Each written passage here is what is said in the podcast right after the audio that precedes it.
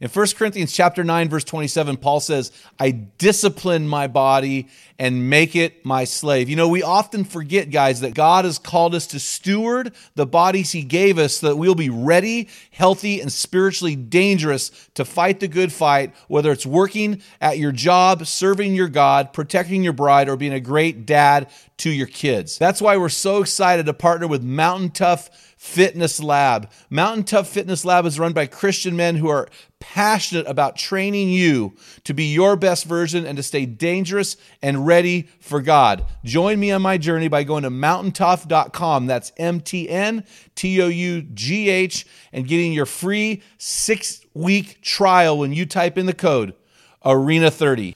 You won't be disappointed. Stay dangerous.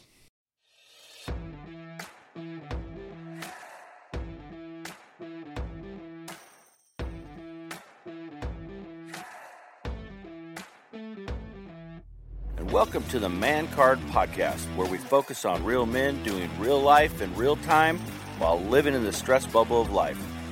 Males are born. men are made. We're going to separate the men from the boys. A man is as a man does. We want to help you to become the best version of you. Theodore Roosevelt spoke about this rare breed, saying, The credit belongs to the man who is actually in the arena, whose face is marred by dust and sweat and blood. The man card belongs to those protecting integrity, fighting apathy, pursuing God passionately, leading courageously, and finishing strong. A man is as a man does. Enjoy today's episode. Men in the arena. We salute you. Man, we honor those of you for getting it done while living in the stress bubble of life. Many guys get in a stress bubble and they explode. They just can't handle it. Many sit back passively and implode. They just collapse. Everything collapses around them. But you've not done that. You've gotten the arena where we are bleeding and sweating and fighting to get it done on behalf of those that we love. And for that, guys, we say thank you. We want to call you in, call you out, and call you up to the highest level of manhood that you can achieve on this planet. I'm here with my brother from another mother, Dale Culver. So what's going on today? I'm just over here cracking up. So, Well, I know I noticed that. Why were you cracking? I read up? my man law, and I'm done. I was like, I thought it was pretty original there, and and not going off script, but just like feeling it. So is that not okay with you, or what? Yeah. Oh, we Were you laughing at the man law or laughing at me? I got a man law, and it's hilarious. Oh, so you weren't laughing at me. So you were predisposed and distracted I was while I was speaking. So basically, you were not listening to a word I said. no, because I've heard it a thousand times. Well, I don't care.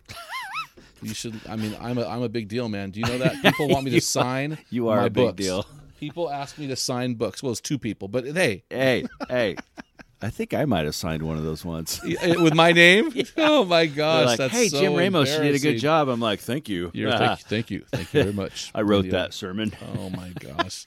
Well, I you have been known to steal my material. Oh yeah, this Sunday I might be doing that. Yep. The art of originality Yeah. is not revealing your Actually, I stole it from Hybels and and you. and No, whatever. actually, you stole it from Rick Warren.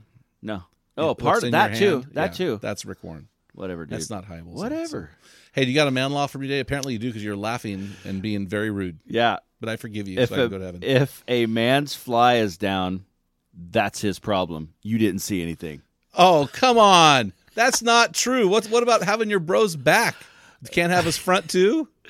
I'm pretty Come on, sure. I've seen you looking before. I'm pretty sure I've noticed that, like, when you're up front in front of many people, that it's like, oh crap, look at that. Dude, if I've got my fly down, bro, you have to help me out. what do you do when you're like in the It's middle of speaking? Like, Raise your hand or put your hand over Hey. your crotch or something or do something, but dude, you cannot I I, don't know, bro. like- I like okay. I'm going on I'm disagreeing with that man law. that's I- why I'm laughing not- about it. It's, hilarious. It's funny, but if you're, it's not like, dude, you're looking at my wiener, because you know No. you just notice things are out of place as a man, and when a guy's zipper's down, you have a moral obligation to help that brother out. so it's sarcasm. I agree with you totally. That's oh, why I was laughing. Oh, So this whole whining thing, you just let me roll. yeah. Did you? Oh, did you? You are. Dude, that remember that podcast when I said you were like one of my inner three? Yeah. Now you're four. awesome. You're Hey, four. That's uh, You're better than. You're that's better curb. than five. Well, you're on your way. Uh, give me another man law, and you're gonna be like, you're gonna be out of the discipleship realm. You'll be like 13 or something. Kind of like that, when your so. friend has a salad in their teeth and you let them know. Yeah, and didn't I do that just yesterday did. for you? So I'll let Dude, you know if your zipper's Why are you down. okay? Whoa, whoa, whoa. How, why are you eating salad at breakfast? You came. We had a coffee meeting at eight of the clock in the Or morning. some people have breakfast for dinner. Oh, don't even tell me. Some have me- salad for breakfast. Don't even tell me that you're eating salad for breakfast. You're way too husky for that. love that's salad. A, that's a man law violation. You should not eat vegetables for breakfast unless they're potatoes. What if you have bacon on it? Bacon on And anything. eggs. Bacon on anything is okay. There you Okay. go. Hey, I want to get into the meat of the podcast. We're continuing our series, uh, the nine tra- traits of manhood from chap- Job chapter 29 in the Bible. And uh, this one today, is this number two we're doing, Dale, or is this three? Yeah, two. Number two. And here it is, Dale. And I, I think you can really speak to this. But, but Job, reflecting back on his life, said this when the Almighty was still with me and my children were all around me. And so I think there's something to say about a parent that a dad has his kids around him, that he's close to his kids, not only in proximity, but emotionally. So t- tell me about your life and what you think about that. Well, I think that's dead on. Um, whenever I go anywhere, I go in and I'll find one of my girls. I'm like, hey, who wants to go? And usually my youngest one wants to go, and she'll fight over it with the others. Um, she likes to hang out with dad. And uh, I stay close to the dreams and goals of my. Uh, one of my other daughters, pretty close to the here recently. She just got her dream job as a chef at a five star restaurant. Um, not as a chef, but she's starting out and she's going to move into that direction. So, um, yeah. And then my oldest is uh, just helping her with her dreams of doing mission stuff, and and she wants to be a counselor. So it's it's so important to stay close to them and try to nurture that thing that's in them. So you said stay close to their dreams. And that I really like that. I hadn't thought about that, but you know, we've got our children in our house for a very short time. So Colton just started uh, they had their first uh, p- practice 2 days ago for football. So he's officially you know, in college. The other two guys have been in college. James is 23, Darby's 21. But uh, staying close to their dreams because when they're in the home, there are certain things that force proximity and closeness. But as the kids get older and become men or young women, uh, we need to find a way to be connected. And you said one of those is to help them throughout their life with their dreams. So that Yeah, I don't really care if they go to college. I want them to do that thing that just makes their heart soar, and um, be able to make a living out of it. No, I agree 100%. I- You know, I think for my kids, they're at a point where they're going to college to figure that out. Right. And we- we have some gracious grandparents. But, uh, you know, for me, I've had to figure, I'm trying to find ways to be close to my kids, my sons, now that they're men and live in different places. And so, you know, my son Darby and I are doing a backpack wilderness uh, hunt here in October.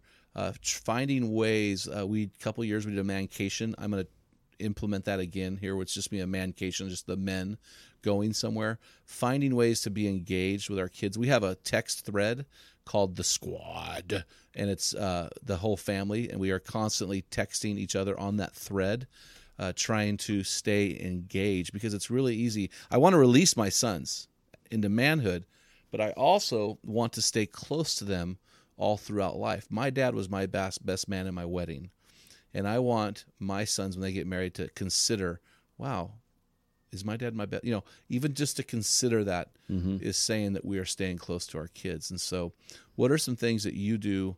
Uh, to uh, stay close to your kids. Anything you're doing on a consistent basis to purposely stay close? Yeah, I try to like drag one of them off to do stuff Yeah. with them separately.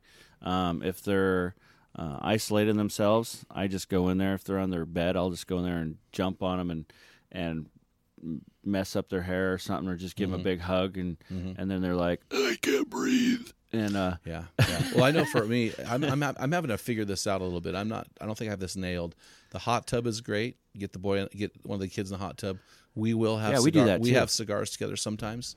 Uh, to We don't do that. And so, um, uh, you know, it's just really a journey for me to figure this thing out and staying close to the kids. And I'm not there yet, but I know it is an important thing. yeah. Um, and guys and girls are completely different, so They connect differently, don't yeah, they? yeah, yeah. So I have to go on that nurturing side of things. Well, I think the guys connect. They rally around a purpose. So Yeah. we do stuff together. Like Yeah. we're gonna start elk hunting with bows together in the future and I'll pull them all in. And so, anyway, guys, I want you to be thinking about that, guys. Uh, look back on your life when your kids are 30, 40, 50. Have you connected to them? Have you stayed close to them?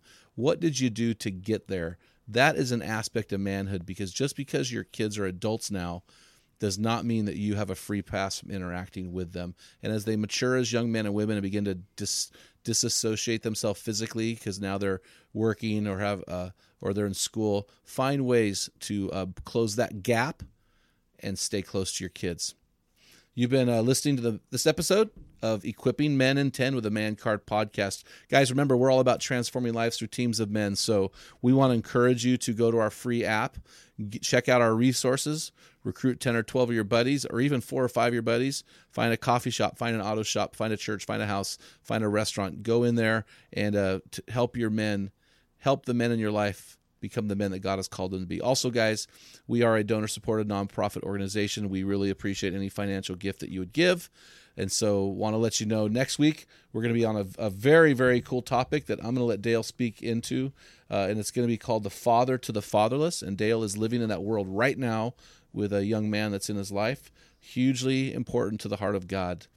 So, guys, um, thanks for listening to this episode of the Man Card Podcast. Get in the arena today. Don't be afraid to get dirty. Grind it out and be a man. This is Dale Culver, and you've been listening to the Man Card Podcast. Has your man card been challenged today?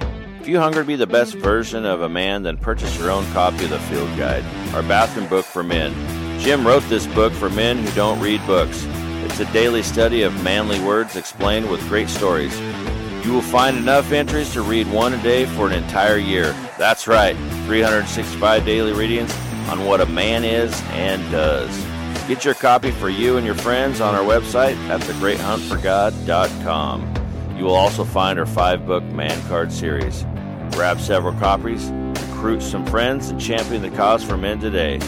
We are a donor supported, nonprofit organization with the mission to transform the lives of men and those they love. If today's podcast has inspired you, consider being a financial champion by going to the Great Hunt for God and click the Give link in the menu drop down. Also, download the Great Hunt for God app today. It is available in all the app stores for all devices. It has videos, podcasts, our store, and many other links to the world of the Great Hunt for God. Thank you for listening and good hunting. What type of dad are you? Guys, in my 35 years of ministry, I've noticed that guys basically fall into two categories. And in those categories, there are four types of dad or four phases that you pass through as a dad. We just dropped an amazing quiz to help you discover what type of dad you are. Find out what type of father you are and get our custom resources fit to meet the needs and the questions you are asking. Head on over to menarena.org. Join 20,000 men from around the world and find out the type of dad you are.